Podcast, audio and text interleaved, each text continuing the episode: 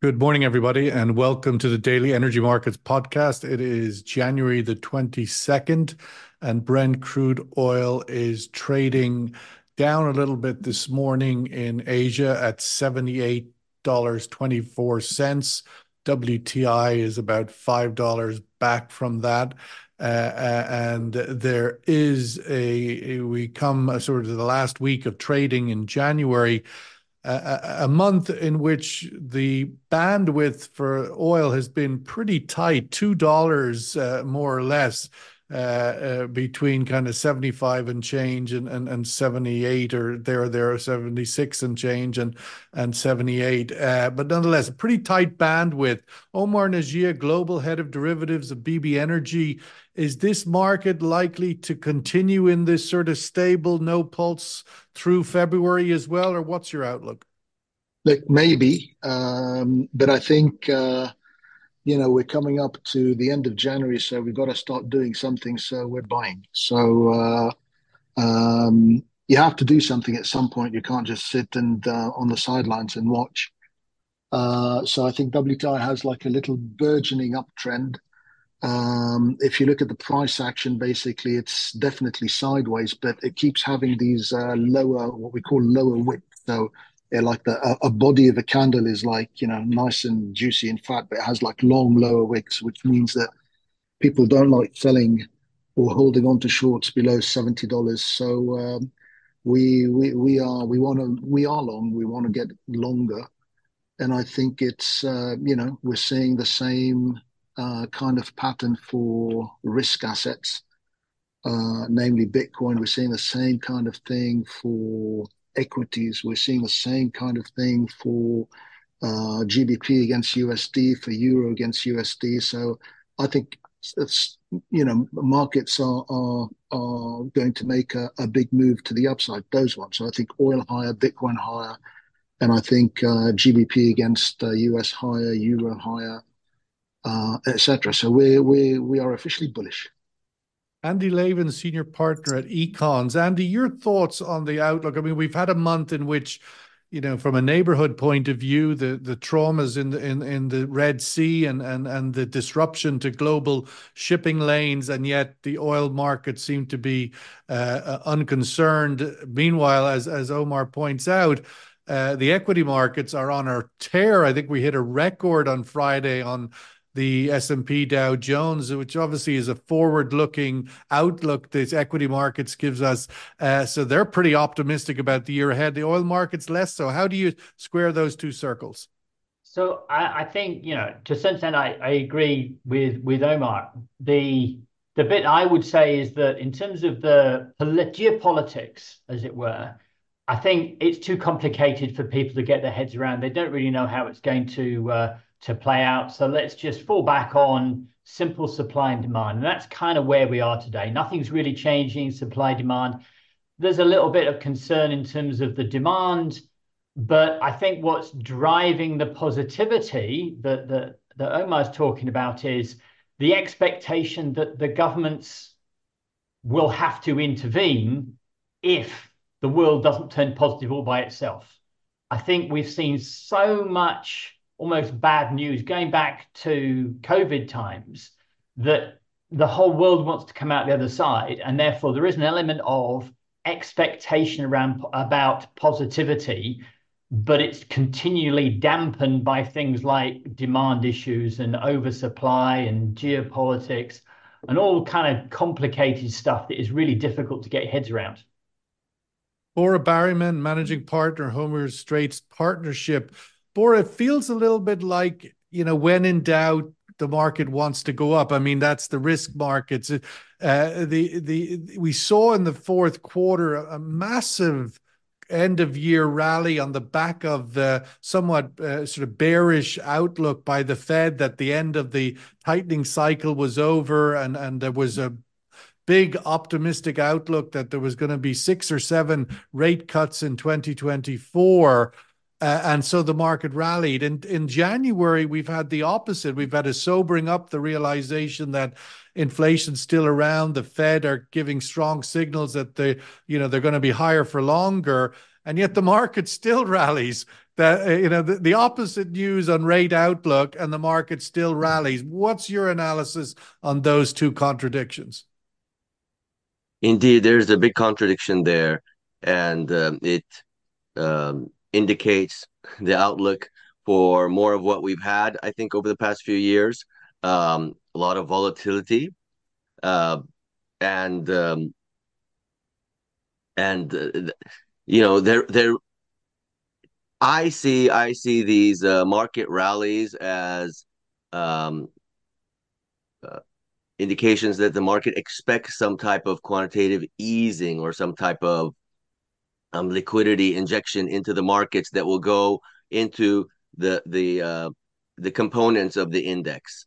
You know, this is the the, the top of the food chain players like uh, Amazon and Google will get their uh, va- valuations pumped up, but I I don't see uh, much in the way of of, of a broader uh, growth outlook for profits in uh, the majority of com- uh, companies in in the real economy. Omar, you started you sort of put your chips on the table, so to speak. Obviously, you've been uh, uh, advocating a bullish posture for a while now. You've put your money on the table. What what's the the the the, the sort of the the magnet pulling the long position? We have you know lots of supply. We've even overnight the news that uh, Libya's largest oil field is coming out of force majeure closure, adding 250,000 barrels uh, that's been off the market for the last month. Uh, there there's kind of you know quite a bit of supply, idle supply around, and and not necessarily very strong demand outlooks. China, the biggest oil importer, signaling continued sort of uncertainty there. Where do you see the sort of the, the long the, the long hook to hang your hat on? So uh, yeah, I mean, look, uh, the, the stuff with Libya, nobody expects if basically there's a you know something happens and they pull supply that it's never going to come back. So again, doesn't matter. Uh, the stuff with China, um, you know, th- there's a lot of negativity in the market, and I think basically, you know, uh, you know, honestly, I've been hearing about China since COVID that they're dead, they're never kind of and nothing's happened. So China I discard completely. But I think basically the problem is not the problem, but the real in the in the quote unquote real economy, right? You have the US running a two trillion dollar deficit, two trillion dollars, two thousand billion, right? That is not deflationary and that is not going to cause a recession whatever people think and even if you have interest rates now at 5% or even if they go higher it's not going to cause a recession a lot of big companies basically so that that uh, uh, like you know um, less than half a percent. So I, I don't think I don't think large, you know small firms maybe, but I don't see where the risk of basically a downturn is going to come from. And I think you know you're seeing the S and P get to new highs. I think we're going to go substantially higher, five thousand nine hundred, something like that. I think you know it's it's an election year.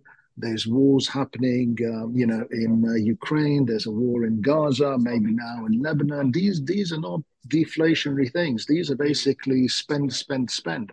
So when it comes to oil, basically, it's it's a question of not so much, you know, China is doing this much and and demand is one plus one, all this kind of stuff, but all this all this money that's there has to find a home like, like us I, I would love to basically sit and do nothing for 12 months but you've got to you've got to use your chips, right? So if you have your chips and you, you got to earn a crust, yeah, you got you got to basically bet on on on the upside. So that's what's going to happen. People now are incredulous. No, maybe not. Let's see. Is it really worth it? Blah blah blah blah blah. But the more money comes in, money flow is going to rule. Money's going to come in. Markets are going to go up. Even more money is going to come in. Markets are going to go up. And then people who haven't bought are going to say, "Oh shit, we might as well buy now," and that market's going to go up. So I, I don't see I don't see the justification for, uh, you know, here we go and it's going to be really bad and recession. there's just too much money. There's just too much money. Even the market is saying that the Fed is going to cut interest rates. And the Fed can't do anything. If they cut interest rates, it's inflationary. If basically they raise interest rates, it's inflationary. Why? Because there's so much debt. They're paying so much in terms of uh, uh, interest on that, that that that itself is inflationary. There's even more money in the economy. So the US is trapped and the world is trapped. The only question is at what trajectory, you know, do we go up this way? Do we go up vertically? Or, or, or, and I think that's also an expression what Bitcoin is trying to say to the market. The only question is how high and how fast. So I, I like these markets. We we want to we want to buy more. Andy, you have the, the luxury of not having to to sit at the edge of your seat every day now trading this kind of market. But uh, you would say, uh, you know, given the start of the year with all of the context, OPEC should be quite happy at the moment. The oil suppliers, the oil exporters, 78 77 76 dollar average in january the sort of weak window of the year is promising the outlook. How do you think opec sits at this time looking at all that's going on in the market balance? So so i think opec are probably a little bit worried about the us because you know the us is increasing their production and arguably becoming more dominant in the market in terms certainly in terms of just the the absolute um, supply they have um, I think for many of them, even this is probably a little bit lower than they'd like it to be. Uh, you look at the the expansion plans in Saudi. There's no way that price oil price at this level can can create the cash flow they need to do what they want to do. So I think they will be concerned to the downside. I think for all the reasons Omar said, there'll be some positivity. Um, I mean, coming back to the question you asked, Omar, I, to me, it's the other way around. I don't see what the hook is to short side. There's there's a lot of talk, but but there's nothing. It's just just well, you know, it's not very. It's probably not very good, but but actually it should go up, right? So to me, it's just there's no real impetus to the downside. So that will be positive to OPEC. I think there will be a whole conversation going in the background with people leaving? Is Russia really committed to OPEC plus? How much as as we kind of continue to mature, which is a bit of a bizarre thing to say about an oil industry that's been around for decades, as we continue to mature, how does OPEC retain a purpose? Because inevitably it will change. It will change either because the West stop pumping in the long run, or the West keeps pumping, and therefore the percentage that OPEC has becomes less. So it's a real challenge for them in terms of the long term. In the short term, I think you're right. They'll be kind of okay, but I wouldn't have said comfortable. Bora, perhaps Andy uh, doesn't see short optionality because he sits in the luxury of Dubai, and certainly everything does seem very positive here. But if you were sitting closer to Sunderland like you are, or some other British city, you might feel that this is a market to short. Your sense of where that sort of macro outlook is versus I mean, it's malaise. It's not. Uh, how do you see that quantitative easing? Is there any money left in that British exchequer to pump? No, I think uh, as you uh, pointed out, the UK is in a particularly difficult um, conundrum because we, we had the inflation report last week, which came out at 4%. Actually, it went up. The rest of the world is talking about disinflation. That's a new wor- word I learned last year. You know, it's not um, deflation, but it's disinflation, whatever. Um, but the UK inflation is going up. It's zigzagging, and um, Andrew Bailey, the uh, the the the uh, leader of the Bank of England, he indicated that um, the growth outlook is also very poor for the UK economy. That's and for Europe as a whole, right? UK and, and and in Europe is a funny place, uh, hard to uh, interpret what the ECB really wants to accomplish because they have been successful in disinflation, reducing the rate of inflation, but Germany is no longer the motor. The, Germany is is a laggard, and I think um, fundamentally, you know, uh, as you said, it, it, depends where you sit. America looks um, like it is the master of its own destiny. Whatever they choose for themselves, they will be able to accomplish.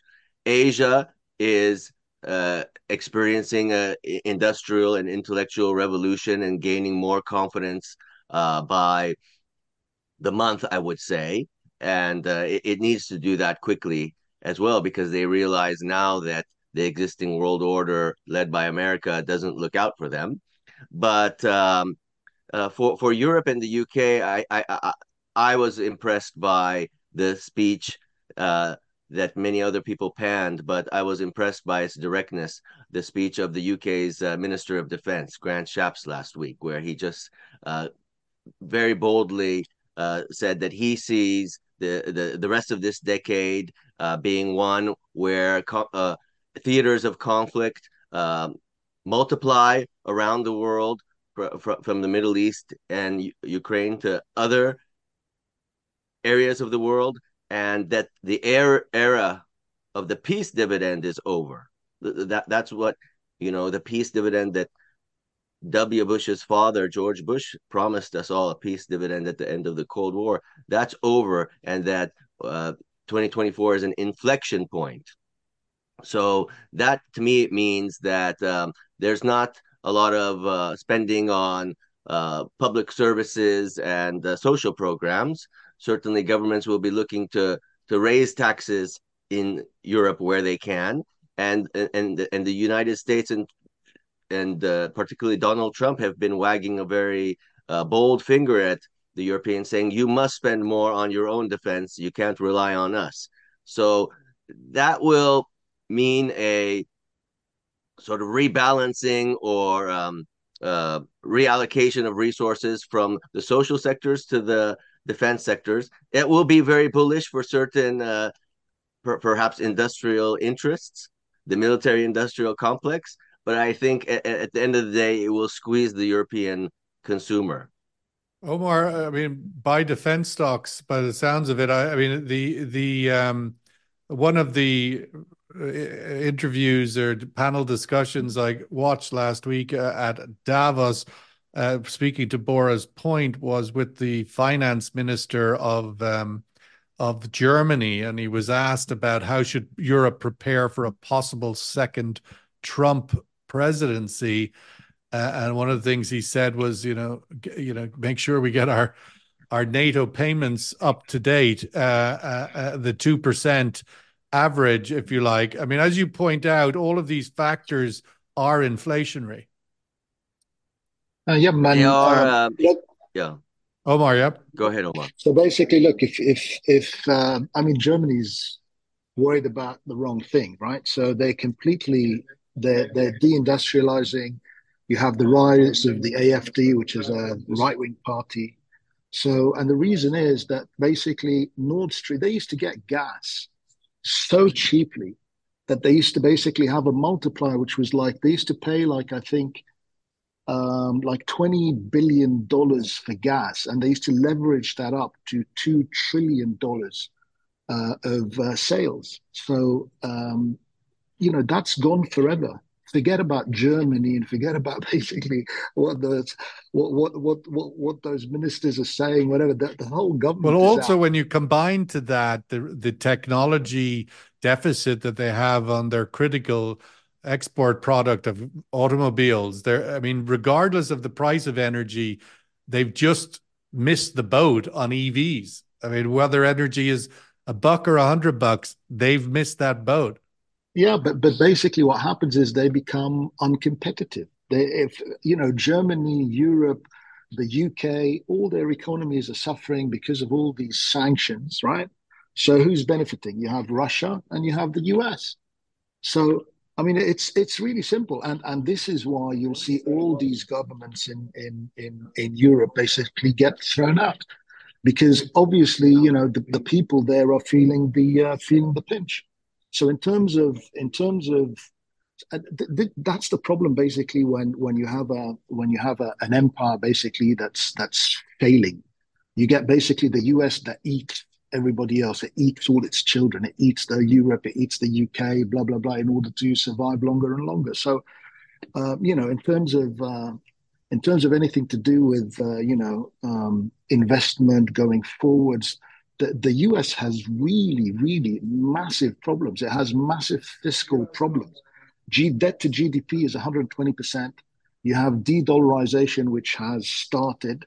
And basically, if they confiscate this money, if they actually take the money they've they've confiscated, if they actually take the money, I suppose it, it's uh, it's at some point, you know, we all have to say the, the king has no clothes. Until that day, the dollar has value. I suppose in one moment to the next, it doesn't.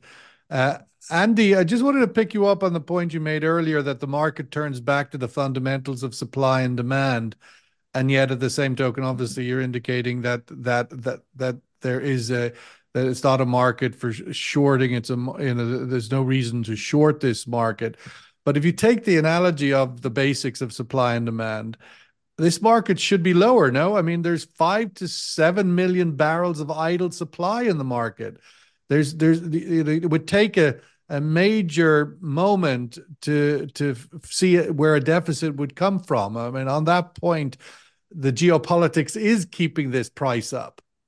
No, you you are absolutely correct. I think that the reality is I don't remember a reasonable period of time in the history I've been in the oil industry where oil was priced at effectively what it should be priced at, which is the next marginal barrel.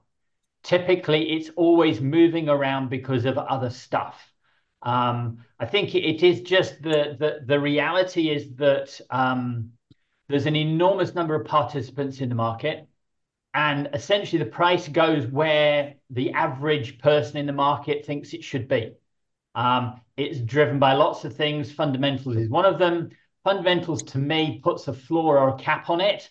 Doesn't actually set necessarily set the absolute price. What sets the absolute price is emotion, and that's kind of what Omar's talking about when he talks about technicals. It's actually just the technicals give you the sense of where everybody is, given that nobody has all the information, nobody has all the news. It's just the emotion of the market. So to me, the fundamentals create the shape, but the absolute level is just kind of where you want to sell, where you want to buy. It's a bit like how do you value a car? Well, it's how much does somebody want to pay for it? It's it's almost as simple as that.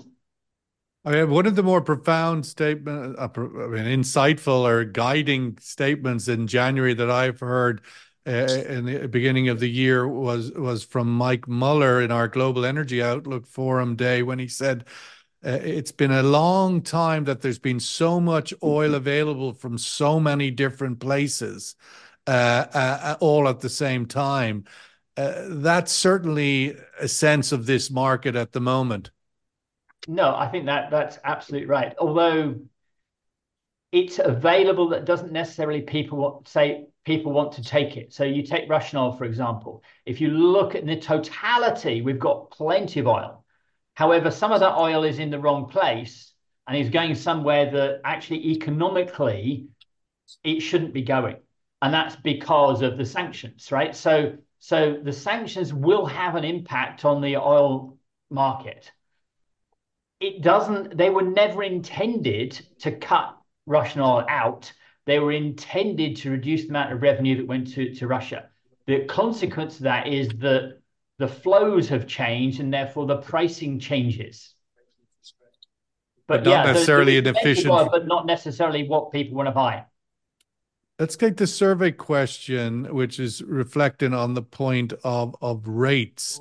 Uh, the the dampening outlook on rate cuts coming in first half of 24 will be bullish or bearish for oil prices.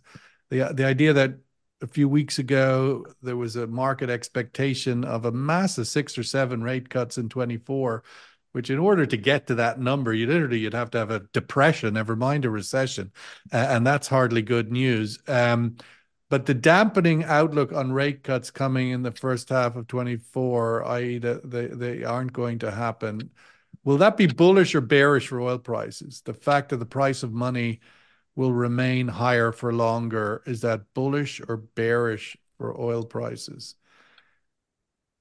Your thoughts on that question, Bora, uh, uh, and, and where where where that goes from the point of view of, as you you mentioned, the the the UK central bank's views on on the market at the moment. The Fed came out quite strong. Well, one of the Fed officials, San Francisco Fed, uh, came out over the weekend, sort of once again hammering the point the market's got ahead of itself.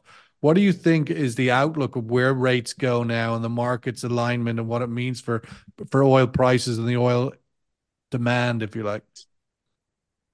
I th I think the, at, at least in the U.S., the Fed would like to keep the rates um, at this level for as long as they can, and you know they were looking for a soft landing, and clearly the U.S. has landed on a bed of roses because they have this, um, you know, Biden election pamphlet uh, headlines. Unemployment at lowest rates ever, basically in the three and a half percent range. I've never heard of that in my life. That's fantastic for America. Uh, inflation at around three and a half percent. It's better than the UK. They can say we're doing better than other major economies. And um, there's just a lot of uh, public spending going on with so where do you think the market the market where bora where do you think i mean i was quite confused as to where the market got that expectation of that scale of rate cuts. I mean what was that what house was that built on? What stack of cards were they putting on top of each other to come to even four bet cuts? Never mind six or seven. I mean what's the logic there? I, I think there is certain pressure on um, levered areas of the economy, um, particularly sort of this commercial real estate uh, concern that's been out there for some time. I've been hearing worries about major uh, commercial real estate portfolios in the U.S. for for for quite a while, and and the American consumer remains quite uh, levered but I think something's happening there. I, am not sitting in the U.S., but there's some generous. Uh, I mean, restructuring terms. Ultimately, there. I think they would have to uh, be seeing some massive unemployment coming in, in, the headlights that they were going to try and get out in front of in order to make those amount of rate cuts. Uh, so the, the, the point is that, that there is, you know, plenty of buffer to handle any major shock, at least to the U.S. economy. They've they've got you know five and a half percentage points they could cut to get to where they used to be at free money, and um, you know we're having war in the Middle East uh, and it's proliferating around the world. And the UK's defense minister officially says he expects these conflicts to p- proliferate around the world. That would be bearish for sorry bullish for oil prices, but it's not having much of an effect. Um, and, and and certainly at the moment, the the the the, the Fed is going to keep uh, rates higher for longer, which uh, which leads us to believe that the, the, rate policy isn't going to help the, the oil price. Omar, your thoughts on that as a closing comment? D- d- does it matter if the Fed backs away from the market's expectation of cuts? Okay, so basically, the Fed right now is paying a trillion dollars for defense and a trillion dollars on uh, interest payments, right? That's two trillion dollars, right? So the Fed is stuffed like, uh, you know, better than a Christmas turkey. The Fed is going to cut rates because it cannot afford either to keep them where they are, especially because it has massive debt issuance that's to come. And it's going to cut rates because it wants to cut that trillion because that trillion is just going to go up simply based if it keeps rates where they are on the debt issuance that's coming. So the Fed is going to cut, S&P is going to rise, oil is going to go up. Inflation is, you know, inflation is is is what they say it is, right? They can just make up the number. Make up the number how? By deciding what's in um, what's in the CPI, right? So we take out energy, we take out schools, we take out everything but you know we keep the you know the price of the a loaf of bread. So uh, no, I think basically the Fed is going to cut. I think the market knows that the Fed can't raise rates; that they have to cut, and it's just a question of time. And I think this is what you're seeing: the markets front run that. You're seeing the S and P front run that. You're going to see tech stocks front run that, and um, I think uh, you know markets are, are, are inflationary. So the, the USD is going to head lower against other fiat currencies and against basically the price of oil, the price of other commodities. And OPEC now is transformed. It's gone from OPEC, OPEC plus to BRICS, right? So all the major oil producers are members of BRICS. And I think what you're seeing is a complete and the, and the major oil consumers, i.e., India yeah, China. Yeah, yeah, absolutely. But I think basically what you're seeing is you're seeing that pricing power, that that narrative control disappear from uh, from the West. And don't forget, these guys. So we're playing with the price of oil: buy a little, sell a little, make a little bit of money, lose a little bit of money. These guys, the Russia, China, US, Europe, well, they're playing for like the globe, right? And and and it's all shifted. It's gone basically to the side of the BRICS. So um, I think I think that means basically that OPEC becomes BRICS and becomes higher oil prices simply because the West is a consumer.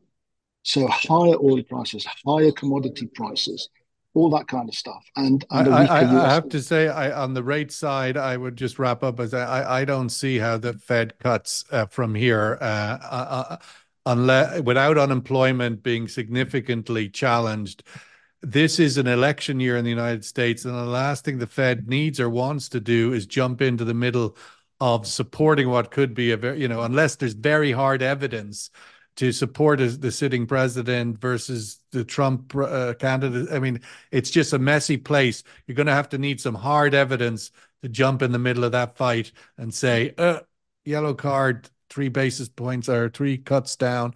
Uh, that's my sense. It's not so much the dynamics, but the politics now are a big factor. Uh, and you're going to need really hard evidence if you're the Fed to jump in the middle of this fight.